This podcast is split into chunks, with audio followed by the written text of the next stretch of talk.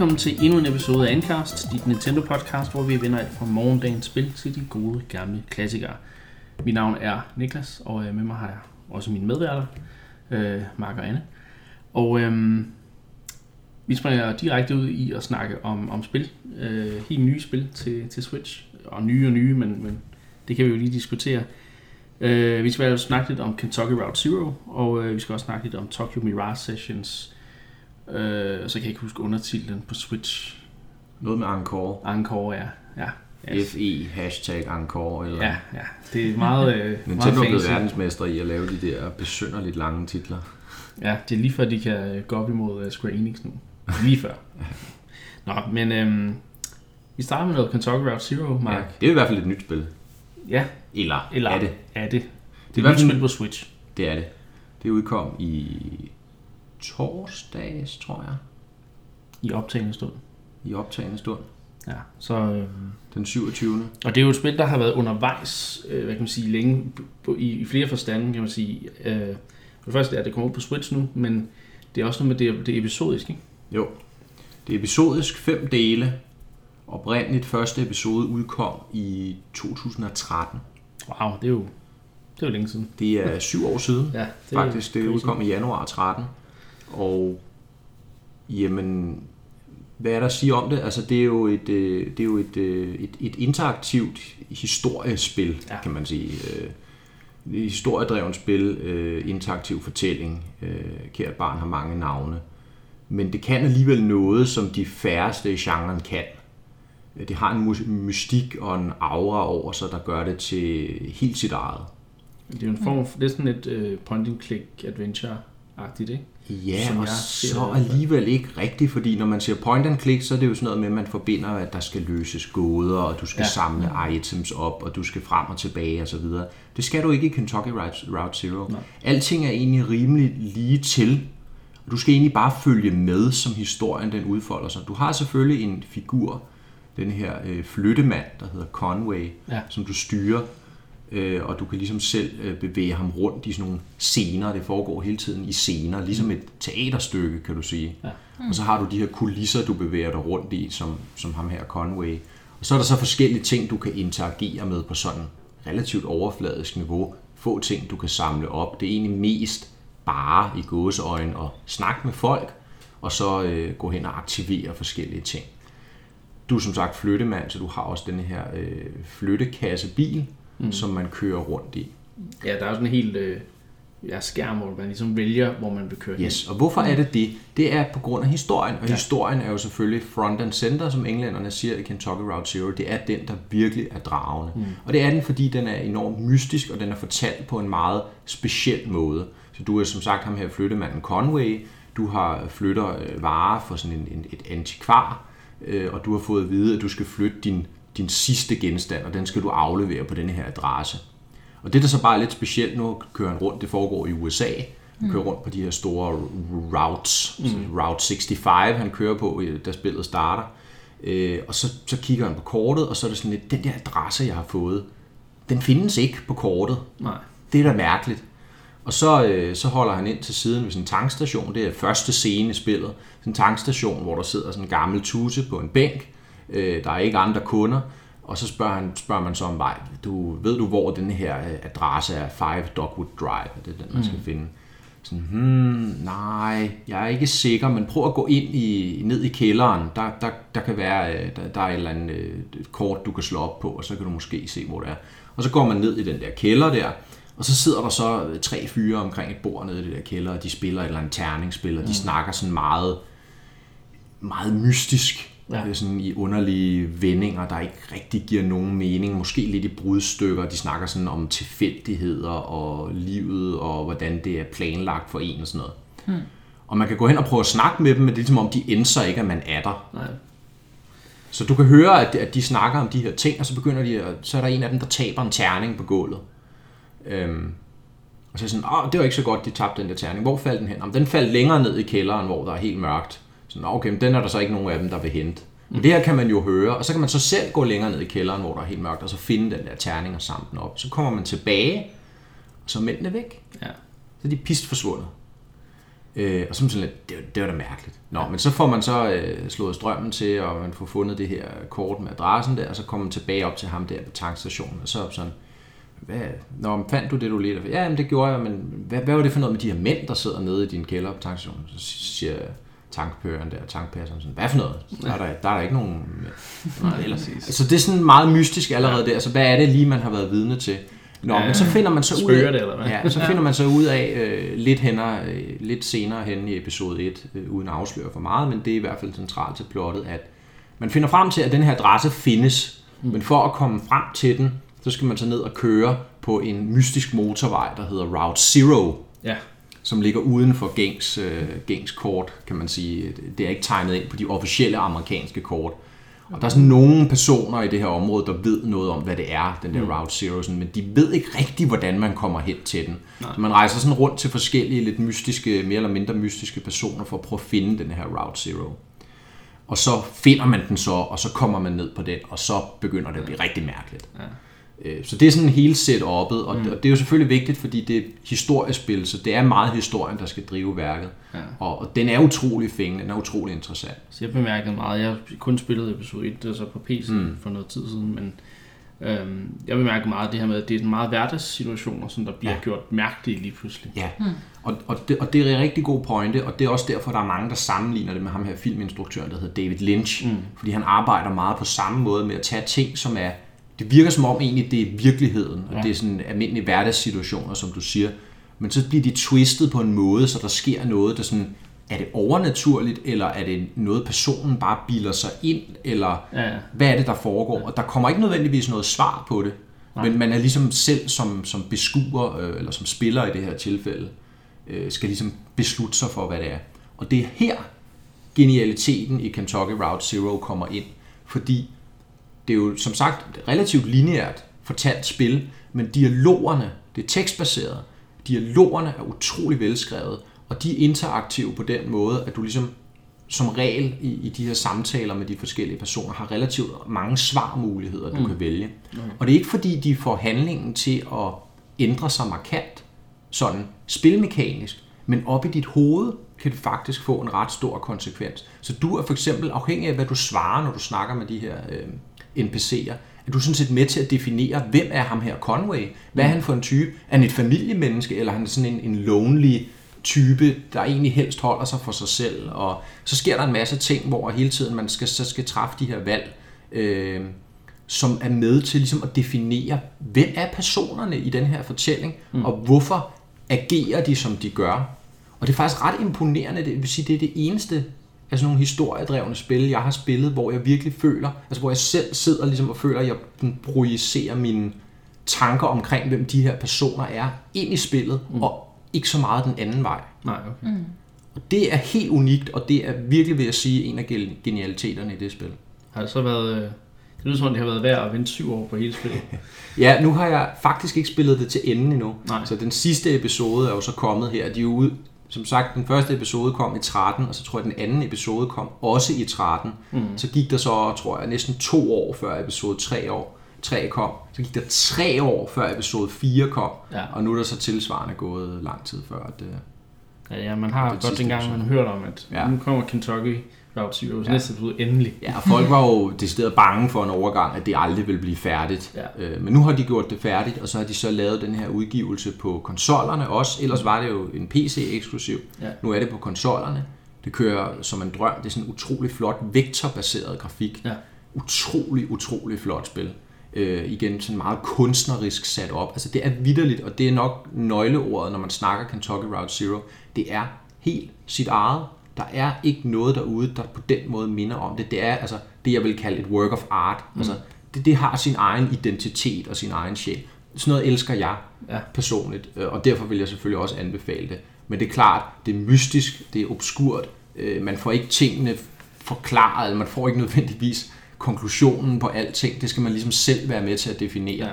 Men det er også det, der er det sjove. Ja. Øh, så jeg kan varmt anbefale det. Jeg er helt tosset med det, og øhm, ja, Jamen fedt.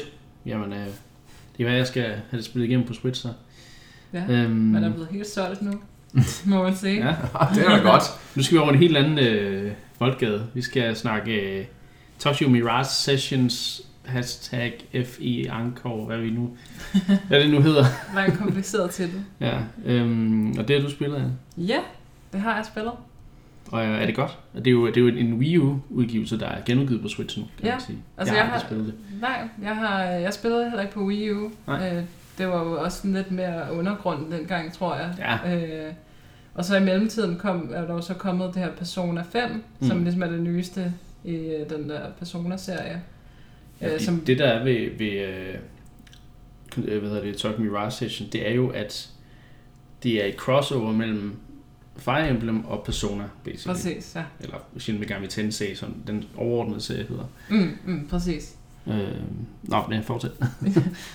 ja, øh, så jeg, jeg kendte ikke rigtig til serien dengang, og jeg har, øh, som man hørte sidste gang, heller ikke spillet så mange Fire Emblem-spil før ja. Three Houses. Øh, så, så det lå ikke lige i kortene, at jeg skulle spille det dengang, men så sidenhen har jeg så spillet øh, Persona 5 mm. på en anden konsol desværre. Men, øh, ja, vi får aldrig det spil på Switch, så nej. vi går og håber på det, men nej. Ja, selv når Joker han kommer med i ja. Smash, så er det ikke en garanti. Nej. Og så får vi det der fighting game, eller hvad pokker der, ja. Scramble, ja. eller ja. Persona Scramble. Ja, eller et eller andet dansespil, eller noget andet. Ja. ja, affindes med det. Mm. Ja.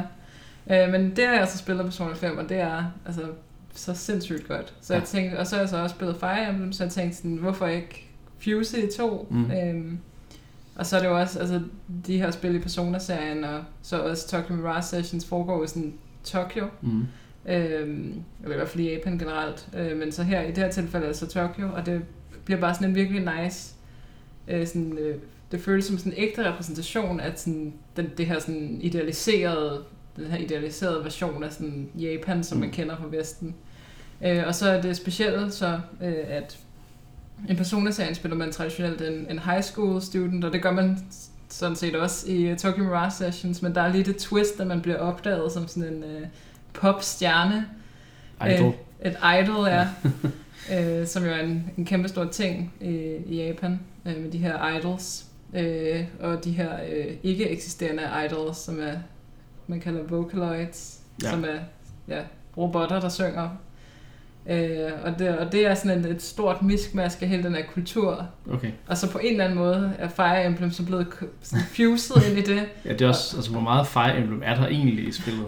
Ja, og det er så det, lidt spændende, fordi at, øh, at man, man starter som en helt almindelig high school student øh, dude, øh, som har en øh, veninde, som man går i klasse med en ven, hvor vennen er, er sådan mystisk... Øh, ja, man ved ikke rigtig, hvad han laver, men finder så ud af, at han secretly har været en uh, popstjerne all along.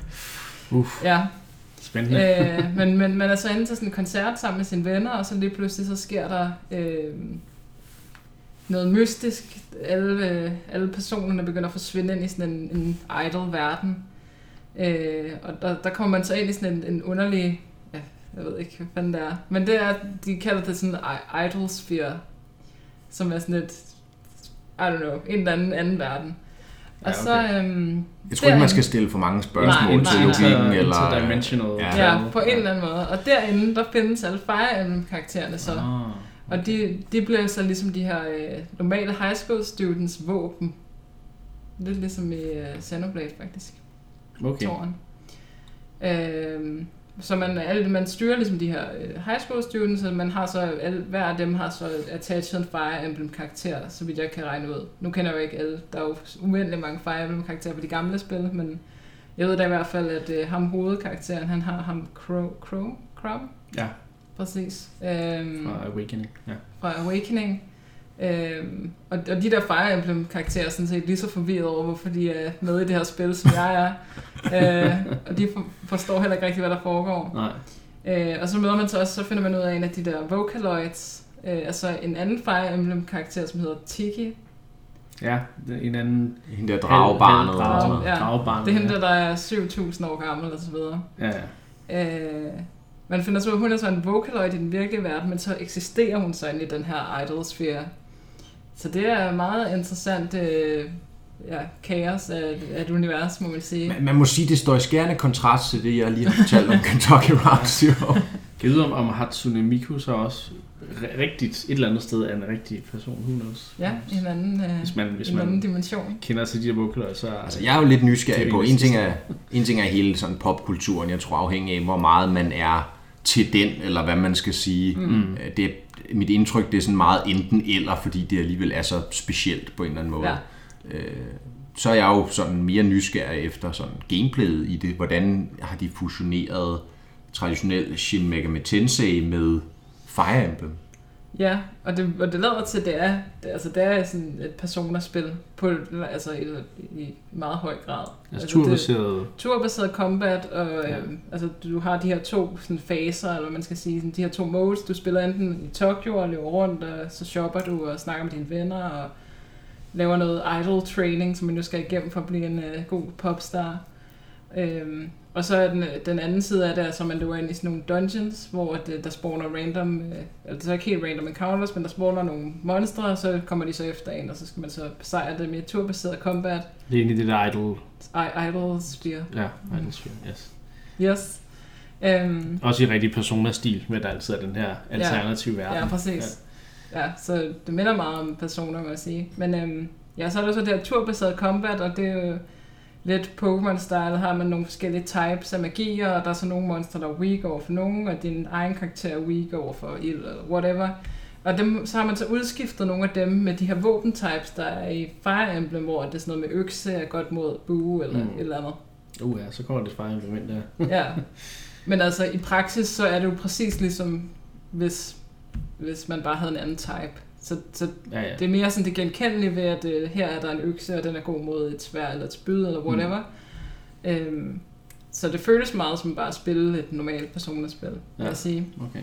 Strøget lidt Fire Emblem cameos. Ja, mm. det ligner også meget det, jeg har set uh, fra det, at det er klassisk Shin Megami Tensei. Så. Men kan det, kan det, altså holder det? Kan det stå for sig selv, eller bliver det sådan en underlig kan man sige, er mismask øh, mellem Fire Emblem, Persona. Altså, kan det stå mål med de rigtige personer spille? Altså, man kan, sige, kan det stå mål med Fire Emblem? Det har jo et par år, altså det er jo et par år gammelt, og det er, det er også det oprindeligt udkom inden øh, det nyeste Persona-spil. Og det kan man godt mærke, at det er lidt mere janky, fordi noget af det, der gør Persona 5 så sindssygt godt, det er, hvor sådan polished det er, og hvor godt et flow, og så mange quality of life opgraderinger, man har i sådan JRPG combat. Øh, og der kan man godt mærke, at, at der er noget inspiration her i Tokyo Mirage Sessions, men det er ligesom ikke helt lige så on point. Sådan, æstetikken er ikke lige så flot, og der er ikke lige så meget polish, og der er en lille bit smule mere janky combat i forhold til... Så det er lidt svært at gå tilbage, ved at sige, når man har spillet noget, der er nyere, men altså, det fungerer jo lige så godt til mange andre traditionelle JRPGs med turbaseret combat. Mm. Det er jo så også endnu et Wii U-spil, vi har fået over på, på Switchen. Nu begynder ja. at have... Jeg synes så, jeg læste, at den var sådan lidt halslatten, den konvertering, de har lavet. De har ikke rigtig gjort noget ved billedopløsningen Nej. eller noget. Mm. Så det er også noget med, der er kun den japanske ja. dubbing, ikke? Eller den japanske voice acting. Ja, altså hvor i Wii U-originalen var der en engelsk dubbing, ikke? Ja, det er spøjst. Det, det mener jeg i hvert fald. Ja. Jeg, jeg kan tage fejl, men jeg mener det, og jeg mener, der har været noget ballade omkring, hvorfor det er ligesom taget ud af mm. Definitive Edition, mm. eller hvad man skal sige, hvis man nu havde lyst til at spille ja. med det. Ja. Der har også været noget, noget kontrovers omkring nogle ting, der er blevet ændret fra den japanske originalversion. Og ja, det er jo de her censureringer, ja. ikke? fordi det er jo klart, det er jo idolkulturen, så det er jo, må man sige, de her ting med også, at, at nogen er måske lidt for let påklædte, og Lidt der er nogle lidt for, og... lidt for specielle kameravinkler og sådan noget. Ja, ja, præcis. Så det har de jo pillet ud. Det synes jeg ikke rigtig, man kan hisse op over. Nej, det, det, det, men, ja, det, det er der jo nogen, der kan, men... Det, jeg har læst, er, at, at det, der, der er en sekvens, som der hvis nok i den japanske udgave handler om noget med noget badetøj, som de så har lavet om til noget andet. Jeg kan ikke helt huske, hvad fanden det er. Men der er, i hvert fald, der er i hvert fald en sekvens, der er blevet ændret til det, et andet tema. Og så er der mm. noget, noget dialog, der ikke helt passer ind, men alligevel så ender det med at, at passe meget godt. Så, så det er, sådan, det er ja. folk, der...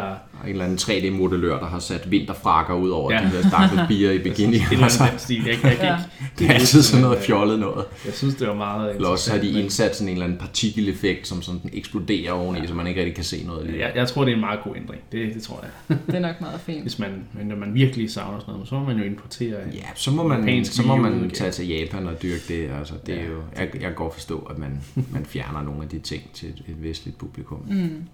Ja. Så, men ja, men øh, ellers er du glad for spillet? Er det, har det været sjovt at spille? Eller? Ja, ja, det har været ret sjovt. Altså, det er lidt svært, kan jeg gå tilbage, og det er jo også de, det er jo nogle lange spil, det her, så man skal mm. virkelig engagere sig i meget lang tid. Men vil du anbefale det for eksempel, altså nu, nu er det jo et Nintendo-podcast, vi sidder med, ikke? og mm. vi er jo selvfølgelig særligt optaget af Fire Emblem. Vil du anbefale det til, til, til folk, der måske primært har spillet Fire Emblem, men måske ikke er så meget inde i de japanske rollespil, Shin Megami Tensei-style, Persona-style? Det, det, det, er ikke, det er ikke så meget et Fire Emblem-spil, vil jeg sige. Okay. Men altså... Men det er det tætteste, vi kommer på Persona på, på Switch. Præcis, og det er jo i sig selv værd at ja, tage med. Hvis man ikke har spillet Persona 5, så vil jeg helt klart sige, at uh, mm. skal man lide de der traditionelle JRPG, så er det noget af topklassen, det her. Jamen, øh, så har vi fået det med også. Jamen, det, øh, nu skal vi snakke om noget helt andet. Eller ikke noget helt andet. Vi skal snart spille selvfølgelig, og Nintendo.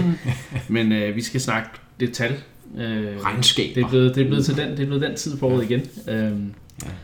Og øh, vi starter med Nintendos mobilspil, øh, fordi det er kommet frem, at øh, lifetime player spending må, det må så være, hvor mange penge spillere har brugt i deres spil, øh, mobilspil, øh, lifetime. Øh, det er sådan op på 1 milliard dollars. Øh, dollars.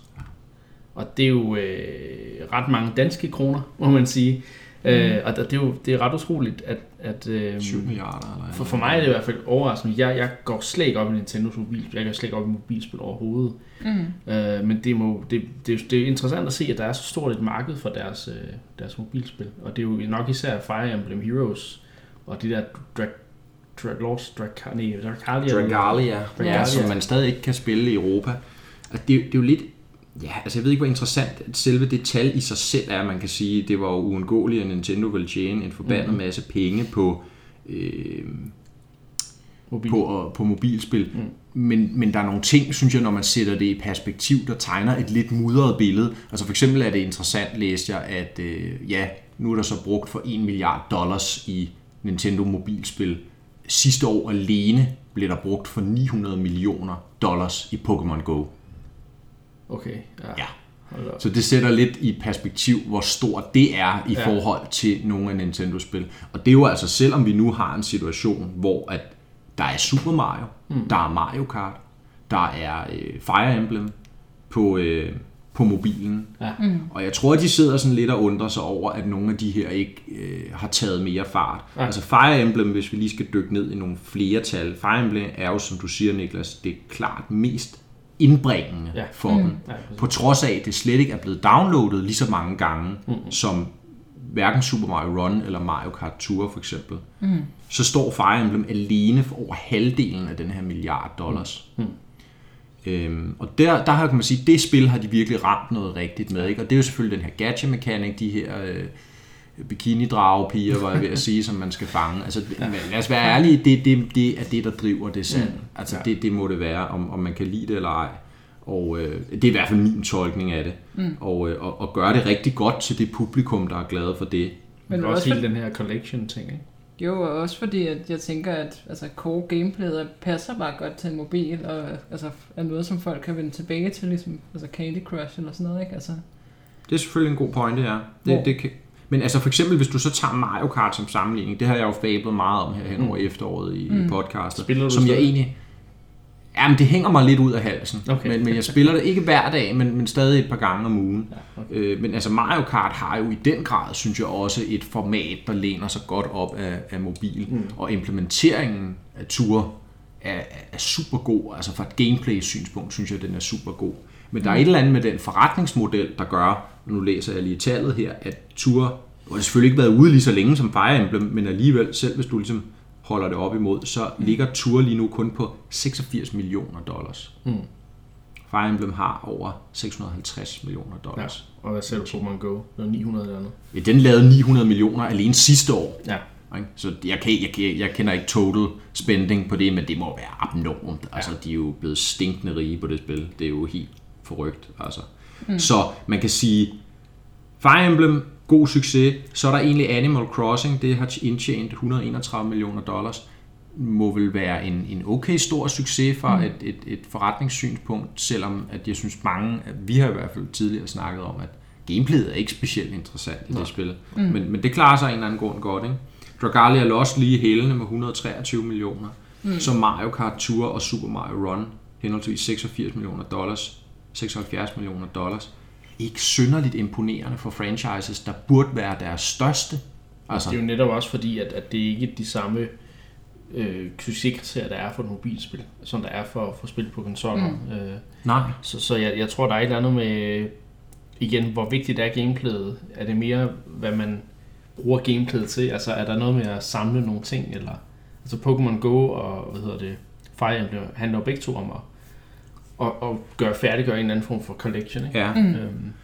Man kan sige, at de har jo prøvet lidt det samme i Mario Kart Tour med, at du skal samle mm. de her drivers og cards og sådan noget, men det, det er bare ikke lige så spændende. Altså jeg spillede også Fire Emblem, og det er mere spændende at, at samle alle de her fighters, mm. øh, bikini eller ej mm. end det er at samle de her øh, cards. Altså, ja. så, så der er et eller andet, ja, de, de kan ikke knække koden til, hvordan de skal monetarisere øh, Mario-spillene, virker det som om. Dr. Mario er en total fiasko, den har vi ikke nævnt. Den har kun også... indbragt under, under 5 millioner dollars. Det var også det tidligt, det spil. Ja, ja.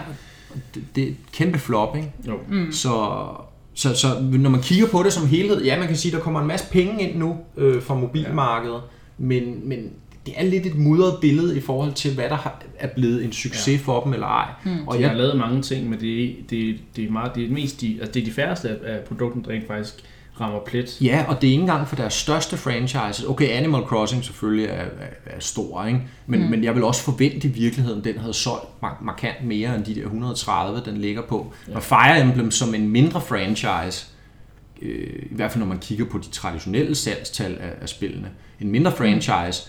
Kan, kan, kan hvad hedder, hoppe så højt. Jo. Øh, mm. At Animal Crossing så heller ikke kommer højere op. Men altså nu er earnings vel heller ikke trods alt hele kriteriet for succes. Ikke? Altså, man kan sige, at det ikke lidt, en lidt aggressiv monetization model, som Fire Emblem kører for eksempel, i forhold til altså Mario Run. Det kan man, man kan jo ikke rigtig sammenligne det, når Mario nej, Run, der er det sådan one-time purchase, så har du det hele. I Fire Emblem, der skal du altså blive ved med at lægge penge, hvis du vil have det hele, ikke? Jo. Øhm, som, det er, ja.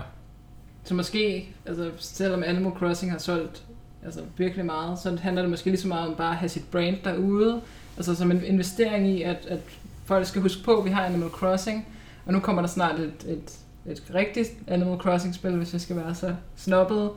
øhm, og det er vigtigt, at, at, at brugerne husker det, og så får de en notifikation, og så kommer der et event og sådan noget, og så kan det translate over i noget sådan rigtig salg. Mm. Ja. Så på en eller anden måde handler det måske også om ikke at være for aggressiv, selvom selvfølgelig er målet at tjene penge, men formålet er jo også bare, at børn skal vokse op og kende de her franchises på en eller anden mm. måde. Ikke? Det er en rigtig god pointe, Anne, og man kan også sige, hvis du så kigger på igen det her med, hvor, hvor mange gange spillene er blevet blevet downloadet. Mm.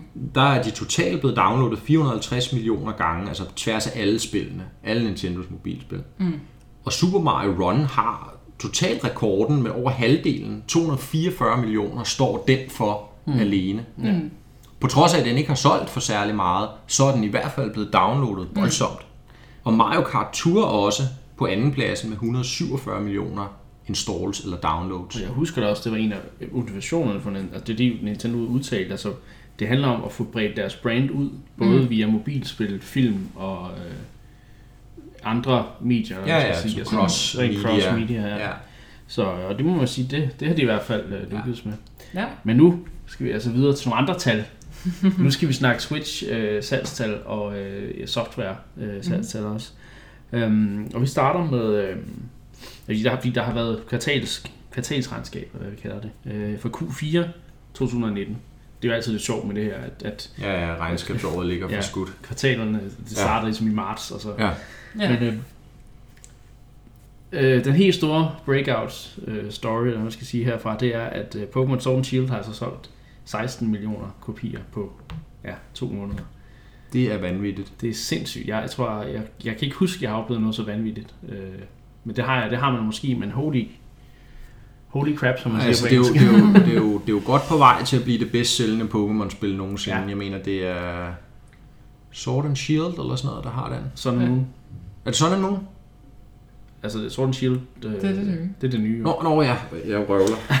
Den ægte Pokémon-fan Det er godt. Det er den ægte Pokémon-fan, der Ja. kvejer sig. Jeg, kan ikke, jeg kan ikke huske, vi, vi, havde, vi havde det op at vende øh, på et tidspunkt, synes jeg, jeg husker, at vi snakkede. Det er nogle af Go. DS-spillene, er jeg ret Det, sikker er- det er på. måske Pearl Diamond, der kunne være... Nå. Ja, det må vi research lidt Ja. ja. bedre. Men Ja. i hvert fald læste jeg, at de er godt på vej til at blive de Ja. bedst sælgende. Ja. Øh, på trods af, at der har været alt den her, øh, hvad kan man sige, Virak. omkring øh, lanceringen af spillene.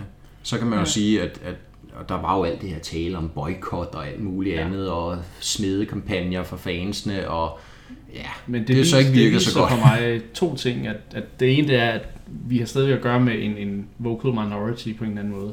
Det må man sige. Øh, og altså nummer to, det er igen, er det, det er jo ikke dem, som der er hoved øh, markedet, eller man siger, markedet, øh, ja, segmentet for, mm. for, for Pokémon-spil. Det er jo nok den lidt yngre generation, øh, og man kan sige, der er i hvert fald blevet solgt vanvittigt, vanvittigt mange kopier herovre. Jo, men det er jo også interessant, vi har ofte har, også haft snakken før i forhold Ja. til de her Let's Go-spil, der udkom året Ja. for inden. Og de ligger jo lige nu, øh, så vidt jeg husker, omkring 11 millioner. Jo.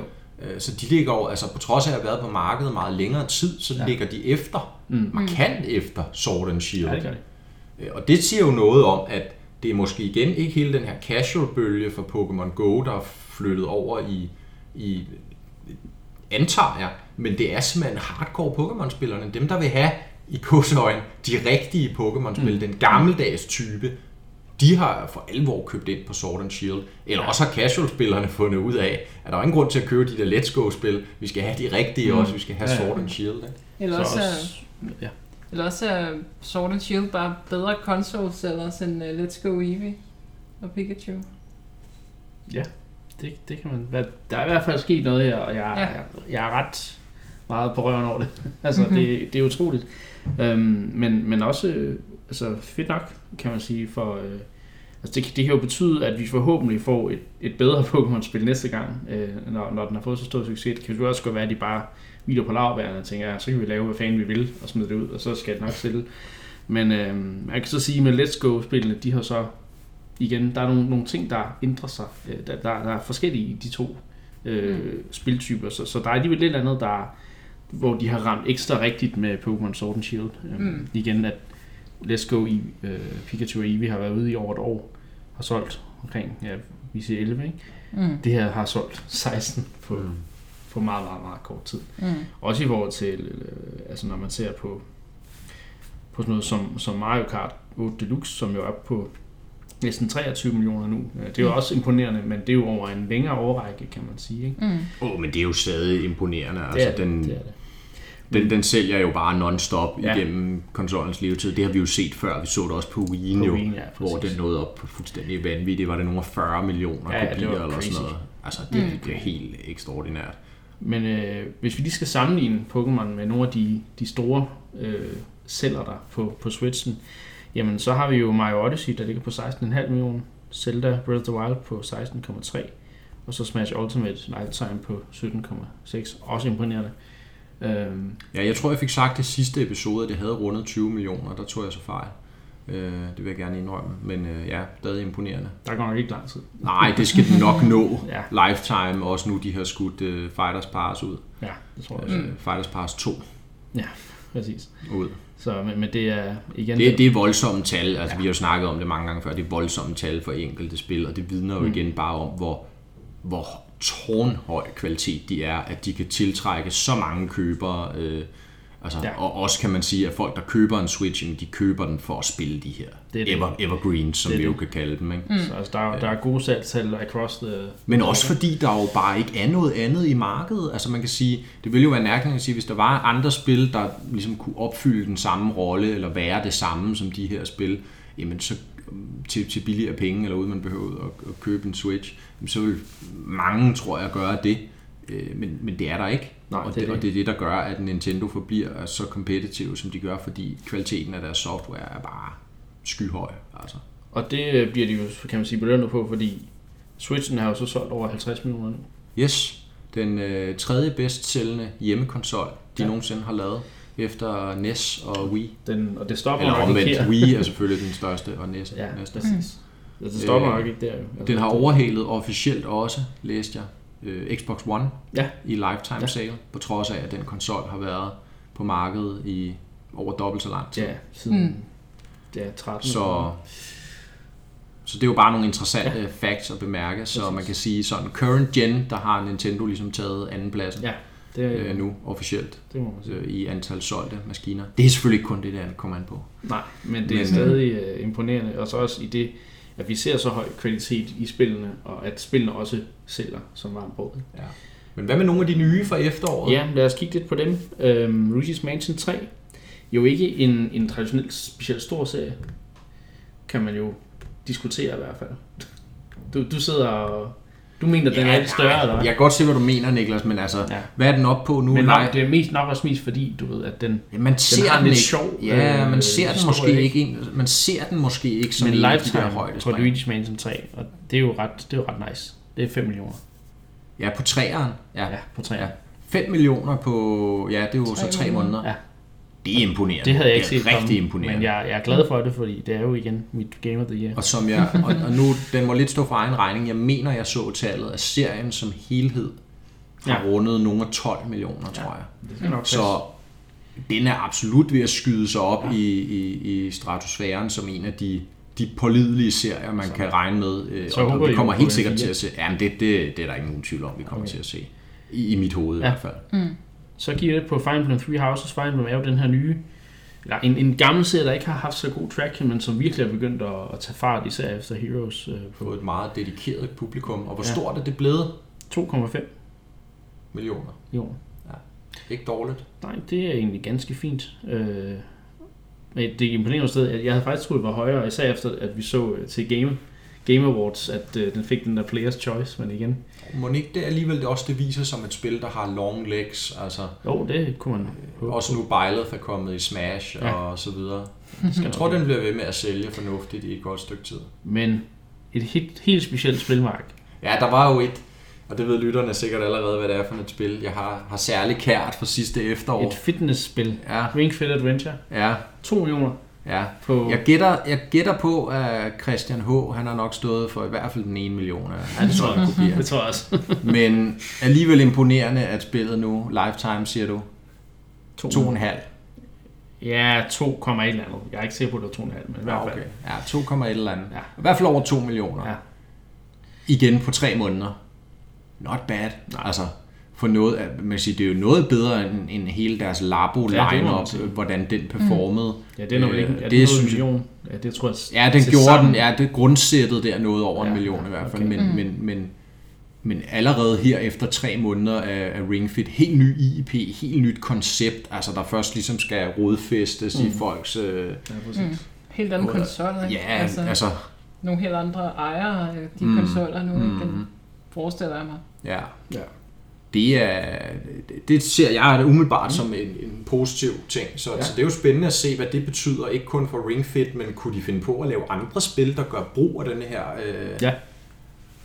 Ny controller. pilatesring, Skal- eller, eller hvad, hvad kunne man forestille sig? Ja. I hvert fald nok måske noget mere content til... Ring Fit. Fighters Pass. Ja. Det gør det fedt. Altså, vi har jo været Wii. Ja. Fan, ikke? Det er Ring Fit. Ja, Fik I den? det, ja, det gjorde vi. Desværre. Okay, golfklap. Åh, ja. Den, er, den var hård at sidde Okay. igennem. Nå. Øhm, det sidste, vi ligesom lige skal, skal nævne her omkring, der, der er faktisk et par ting øh, omkring det her øh, kvartalsopgør. Der, der har været nogle rygter på det seneste, det seneste måneds tid om, at i 2020 lancerer Nintendo den her Pro Switch model, som jo er en, en ren beastie, altså det er det, vi har snakket om før. Det er jo det er vel en eller anden form for opgraderet hardware udgave, som der måske kører spillene bedre, eller Mm. who knows, ikke? Uh, måske kun docked version. Jeg ved ikke, der er jo der er mange forestillinger omkring det her. Mm. Men nu har de altså ude at sige, der kommer ikke nogen ny udgave, ny, ny model af Switch i, uh, i 2020. Mm. Tror I på, at uh, de rygter så bliver fuldstændig aflivet? Eller, fordi vi har, har lidt haft det før, synes jeg. Sidste år med, med, med Leiden. Men der, der, sagde, der, der havde der selvfølgelig en anden vending med, at vi kommer ikke til at annoncere noget til E3 eller sådan noget i stil. Mm. Tror I, altså folk de siger, at nu er fuldstændig aflivet. Tror I, tror I, tror I det er fuldstændig aflivet, eller kunne vi godt se en... Jeg tror ikke, rygtet er aflivet Nej, som men, sådan. Men, det vil blive ved. Det er jo fordi folk på en eller anden måde ønsker. Men mm. tror I på, at der kunne komme en revision Nej. i 2020? Nej. Nej. Okay. Mm, Hvad siger ja. du, Anna? Man kan altså, de har jo været kendt, især på, på de håndholdte maskiner, ikke, med at fyre en masse forskellige unituder, ikke? Så man kunne måske godt forestille sig en ny Switch på et tidspunkt. Ja. Men, øh... Altså jeg tror, det kommer meget an på... Det, det, der for mig er interessant ved det her rygte, det er ikke så meget rygte i sig selv, fordi som du siger, Niklas, det har levet ja, ja, præcis. i, i flere år nu nærmest. Øh... Forskellige udgaver. mm. men, men det er jo i forhold til, at i år, hvis vi lige et øjeblik skal kigge uden for Nintendo-land, mm. så, øh, så kommer der jo nye konsoller. PS5 og Xbox PlayStation 5 X Series. Og, ja, Xbox Series X. Eller Series, ja, Xbox Series X. Dumt navn. X, XSX, ja. som man nu siger. Ja. Det kan du læse om i pod, eller høre om i podcasten Xcast. Xbox podcast, hvor vi... Nå nej. Øhm, og PS5 i PS-cast. PS-cast, ja. Nå, hvad var jeg ved at sige? Øh, det er interessant i forhold til dem, fordi afhængig af, altså ja, hvordan de ligesom tager for land, og også tror jeg, hvor meget Nintendo ude for, for baglandet af udviklere hører altså en efterspørgsel for dem på, at Nintendo ligesom laver en kraftigere Switch-model, så de kan blive ved med at konvertere de her, det vil så blive PlayStation 5 og Xbox Series X-spil til Switch. Mm. For nu har det jo rent faktisk vist sig, at man godt kunne konvertere current gen spil fra PS4 og Xbox One generationen til Switch mm. med stor succes. Mm. Ja, de er ikke helt lige så pæne, men altså, jeg sidder og spiller Witcher 3 på ja. min Switch derhjemme, og jeg mærker ikke synderligt, at det er en nedgraderet version. Så det har vi så muligt, afhængig af, når PS5 og Xbox Series X kommer, hvor meget det går ud over muligheden for, at udviklerne ligesom kan konvertere mm. de her spil over til Switchen, at at de ligesom så, kan man sige, presser på for, at der kommer en, en stærkere model, så, så ser jeg det ikke ske. Nej. Det, det tror jeg ikke. Nintendo ønsker ikke at splitte klogt, ikke at, at splitte fanbasen. Det kan godt være, at der kommer en revision. Mm. Det er måske det, jeg vil åbne op for. Mm. Der kommer en revision ala 3DS-style, ja. Mm. hvor at den måske også har en lidt hurtigere CPU og sådan noget. Mm. Men det vil ikke være noget, Nintendo bruger nævneværdigt til at promovere eller til at mm. altså lave spil eksklusivt til den eller noget. Ikke det kan godt være, at den, den loader lidt hurtigere, eller ja, altså ja. kvæg, at CPU'en er lidt hurtigere, den downloader data lidt hurtigere og sådan nogle ting. Mm. Men, men det vil være omfanget af det, tror jeg. Så ikke i stil med en PS4 Pro eller nej, en Xbox nej, det tror jeg ikke. One X. Nej, nej fint. Det, Jamen, det er mit bud i hvert fald. Ja. Jeg, jeg, jeg har altid... vil jo blive ved med at være ja, ja. fordi der er jo et ønske, åh, oh, kan man spille Breath of the Wild i 4K og ja, ja, alle de præcis. her ting. Mm. Altså, Altså, ja, ja. Men nej. Jeg vil så heller ikke sige, jeg synes ikke, der er brug for det. Altså, jeg synes, Switchen den er fin, som den er, og, og Lighten er et godt uh, alternativ til den, der bare er ren håndholdt. Ikke? Mm. Men øh, der kommer så... Der, der kommer en ny Switch. Ja. Hvad siger du? Har der du insider-rygter? Ja, og ja. det er den vigtigste version af Switchen, der nogensinde vil komme. Ja.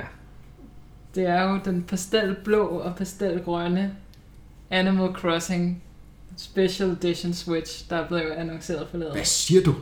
Så ja, der kommer den ultimative udgave af Switchen allerede ja. i år. det er med, Animal Crossing. Med en sandfarvet dog, hvor Tom Nook og hans to øh, vaskebjørns børn, Timmy og Tommy, det øh, står og danser udenfor.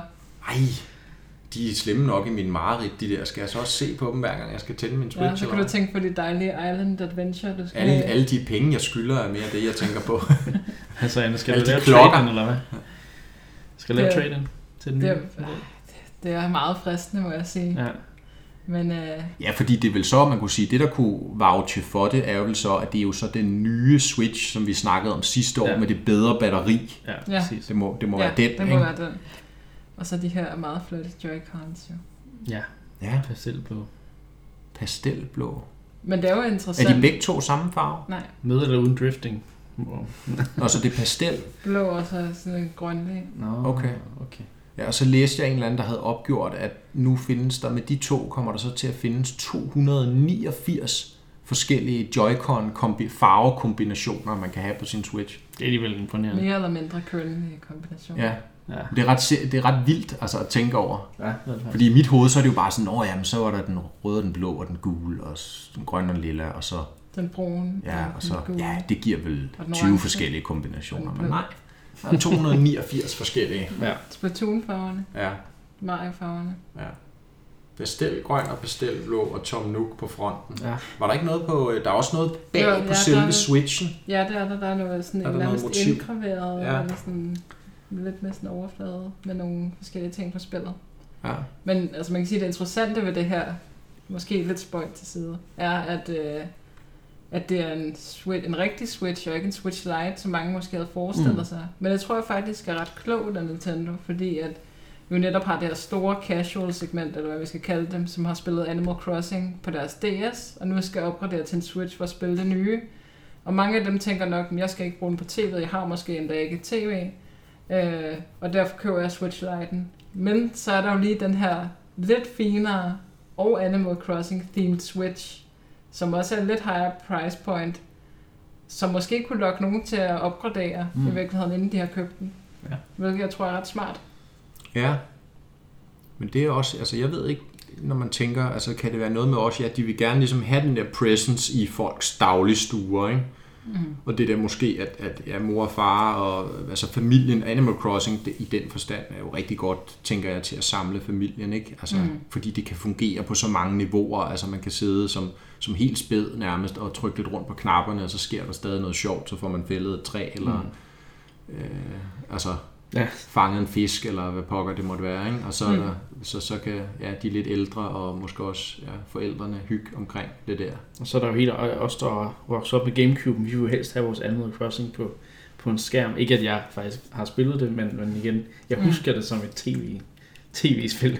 Ja, præcis. Selvom det selvfølgelig er New Leaf, New, ja, New Leaf eller hvad det hedder, øh, der er, øh, øh, at, at det der er ligesom virkelig cementeret. Ja. Ikke? Mm.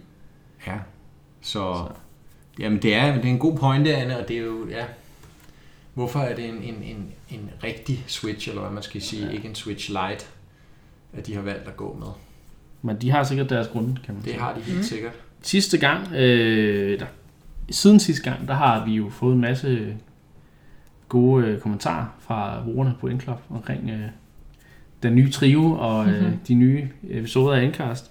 Og der blev deres, øh, der, der, der, der, tror det var den gode øh, øh, And, som øh, der var en fast lytter, virker det til, Mm. af programmet, øh, som lidt efterlyste øh, retro-segmentet. Og øh, på det tidspunkt havde han nok ikke hørt det nye afsnit, der, der er kommet, hvor vi som sagde, det kommer, det kommer, øh, men nu kommer det altså. Nu er, nu er der retro. Og øh, vi skal snakke om, øh, vi har faktisk lavet Anne vælge, fordi der er ikke Ja. rigtig kommet nogen, altså siden øh, vi udgav det, det sidste afsnit, og til op til der er der ikke gået så lang tid, så folk har ikke lige haft chance for at komme med nogle nye, øh, øh, hvad hedder det, øh, Der er også kun, forslag. der er kun et rigtigt bud. Okay, så, så er det ja. sagt. Vi skal snakke lidt om Paper Mario til Nintendo 64. Ja. Det aller, aller første. Øhm, og øh, det er jo et spil, jeg ikke har spillet, Mhm. faktisk. Jeg har kun spillet toeren til Gamecube. Ja. Øhm, men jeg kan jo lige øh, lære mig lidt, øh, lidt viden. Og det er jo, at jeg, øh, så vidt jeg har forstået, så er Paper Mario sådan en, en, en øh, sjældentlig efterfølger til øh, øh, Mario, Super Mario RPG fra Ja. SNES-dagene. Mm. Øh, lidt den samme øh, sådan humor Ja. og fortælleform, men øh, og, også lidt samme gameplay. Men igen, det tager så alligevel den her drejning med, med, Mm. med papirs øh, temaet. Ja, du præcis. kan fortælle lidt. Øh, ja, fordi at uh, Super Mario RPG var udviklet ja. af Square, Squares, Square, E, Square Soft, ja. Squaresoft, som det hed dengang, øh, og var et lidt besynderligt spil, men, men var karakteristisk på den måde, at, den, at det havde den her meget sjove historie, de her meget sjove karakterer, som lidt gik- går uden for Mario-universet ellers på det tidspunkt, men havde en, en, en sød lille skyvand, der hed, G, hvad hed, hvad hed han? Mal, Mallow, og så havde man øh, ham Geno, som alle jo gerne vil have i Smash. Ja, dukke... Dukke... Dukke. dukke Ja, den han er lidt uhyggelig faktisk. Ja. Ja, han er sådan en øh, troldmand-agtig. Ja. Øh, og så var det noget af det sjove ved Super Mario RPG, øh, var det her med, at man også spillede Peach og Bowser.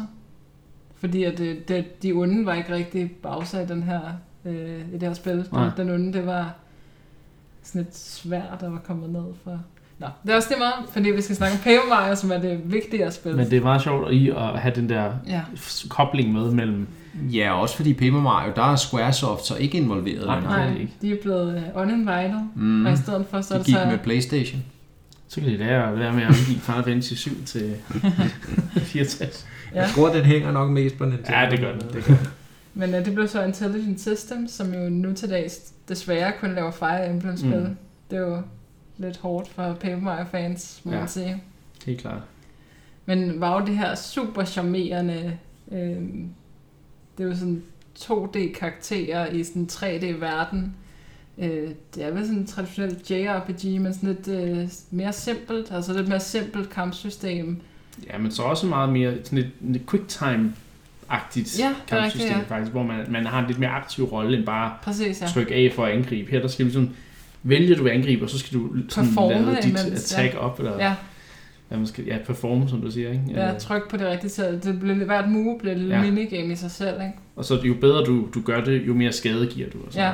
ikke? Øh, Der er jo et move, som i teorien kan give... Ej, jeg, jeg tror, der er en, en cap på, men, men man skal ligesom blive ved med at trykke af i en rigtig timing. Mm. Og, og den, det er sådan en timeframe, hvor man så kan eksekvere movet. Det bliver så mindre og mindre, så man skal mere og mere præcis. Men, men, men, men i teorien kan man komme op og skade rigtig meget på sådan et, et rimelig simpelt move, faktisk. Men så er det mere eksekvering af det, der bliver svært. Og så modsat almindelige JRPG, så er det ikke sådan top-down Mm. RPG, det er mere sådan, det, det er set fra siden, eller et, Mm. et, et uh, Mario-spil selv, så er der så også dybde i billedet. øh, Ja, Det ligger jo i titlen. platforming. Altså, det ligger jo i titlen ja. Paper Mario, ikke? og det var det, jo. du sagde før, Anna, at alt er papirstyndt. Mm. Alt er lavet af papir. Så alt er papirstyndt, men det eksisterer i et tredimensionelt univers. Ja. Ikke? Så Ja. det er jo det her med, når Mario han løber den ene vej, og så vender, vender sig rundt og løber den anden vej, så kan man se det der papir Ja. af ham, der lige flipper Præcis. rundt. Og det er noget af det, der gør det så charmerende ved det spil. Ikke? Ja, grafikstilen er helt uovertruffen og unik. Mm. Ja, som Ja. sagt, jeg har ikke spillet etteren. Mm. Jeg ved, at kampsystemet minder rigtig meget om toeren, som jeg har spillet øh, Mm. rigtig meget, som jeg desværre ikke ejer længere, fordi det, jeg har mistet det på en eller anden mærkelig Hvad er måde. det med dig og de spil, du mister? Du havde også mistet dit Xenoblade. Ja, jamen, jeg, jeg låner spil ud, og så Lad være forsvinder med. det. det. Så det, Lad være det, med det. det. det skal jeg lade være med, ja. Ja. Ja. Lad biblioteket om det. ja. jeg er ikke i bibliotek. Eller? Ja, og så er det de her super charmerende karakterer, og, og det her med, at, at altså, man, man, man får en hel masse venner, som er, er normalt er fjenderne i spillet. Ikke? Altså man, man møder nogle Koopas, som er, er, er, er venlige, og, og man får en... Gumbario, Gumbario, kan vi en huske Goomba, alle sammen. ja. Men Goomba jo, ham er den, han er den første, man får. Ja, Gumbario, han er sådan lidt en knotten uh, Goomba-dreng, der Ja. gerne vil ud og For jeg ved ikke, adventure. på adventure. Ja.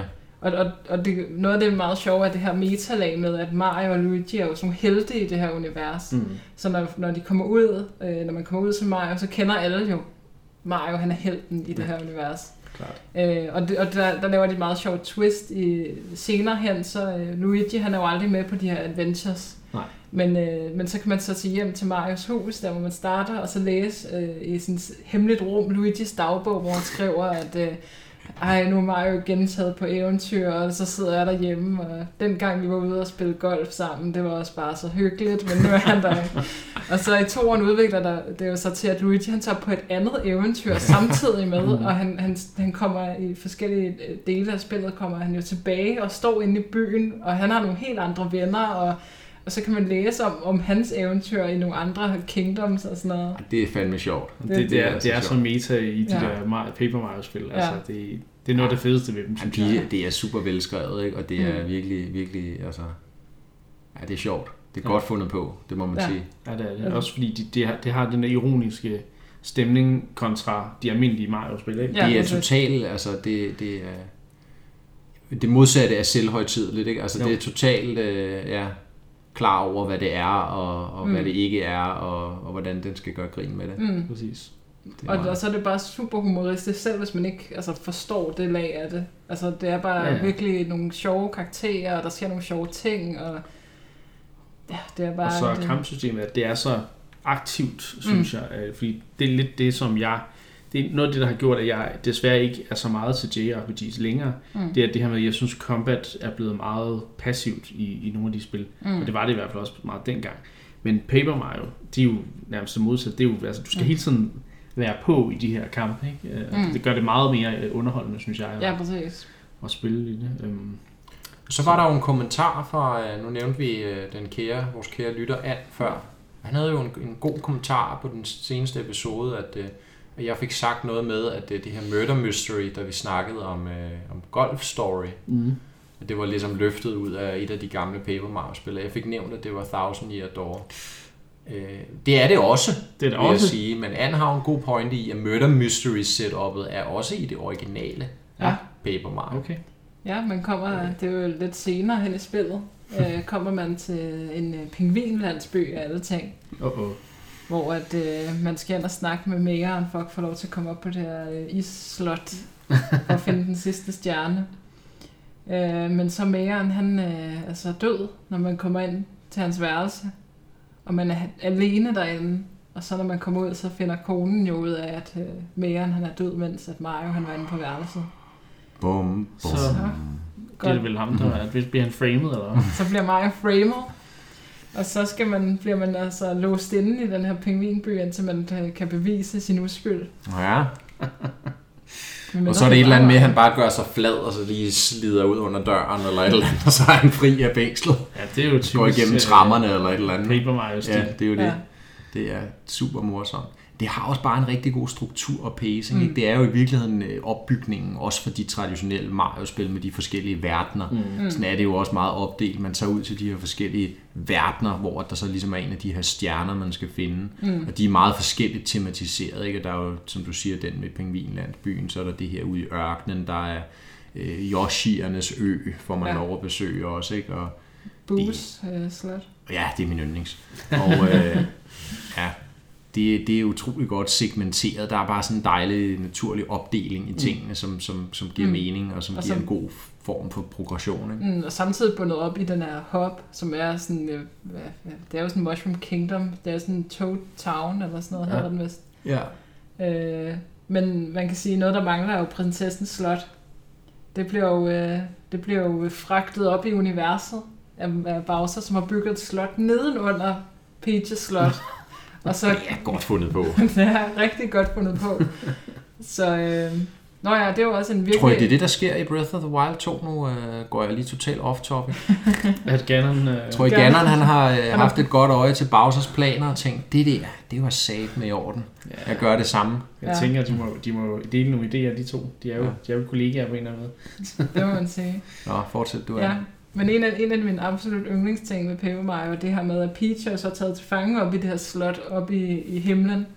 Øh, men man får lov til ligesom at modarbejde øh, Bowser ved at spille Peach i, i slutningen af hver chapter. Hvor man så skal hjælpe Mario. Der er, ligesom, der, der er de her Star Sprites, som de vist hedder. Som ligesom er, er, er dem, som Bowser har stjålet og sendt ud, sendt ud på alle de her forskellige steder, hvor Mario helst ikke skal komme ud og tage ja. dem tilbage. Øh, men så er der så en lille babystjerne, som vist nok hedder Twinkle, mm. øh, som, øh, som så øh, transporterer sig selv mellem øh, Peach og Mario, sådan så man får nogle tips. Og de tips, dem skal man så øh, finde som Peach, og Peach hun kan jo ikke lige så meget som Mario af en eller anden grund. Men øh, det hun kan, det er, at hun kan gå ud og øh, udspionere slottet og høre, overhøre, hvad Bowsers kompaner, de snakker om, mm. og hvor den næste stjerne er. Ja. Og der er nogle utrolige sjove sekvenser, hvor man skal finde den hemmelige udgang af Peaches værelse, som er igennem en, øh, en, sådan en uh, fireplace, og igennem nogle hemmelige roterende stendøre. Ja. ja. Øh, og læse Bowsers øh, dagbog og så videre for at jeg husker også, hun har en, i toren i hvert fald, hun også har en rimelig øh, stor rolle der, så ja, det er meget ja, fedt, der sender de... hun mails til Mario i ja. toren, ja. Det, det er Nå, som om, at det er... Vi har fået computer på det tidspunkt. Det, det er her, vi, øh, vi sådan ender med at, at se Peachen rigtig komme i ja. mere i centrum som player på øh, ja. karakter. Så hvis, også hvis man gør det i, i Super Mario RPG, ikke? men stadigvæk, altså, det er ja. ret fedt.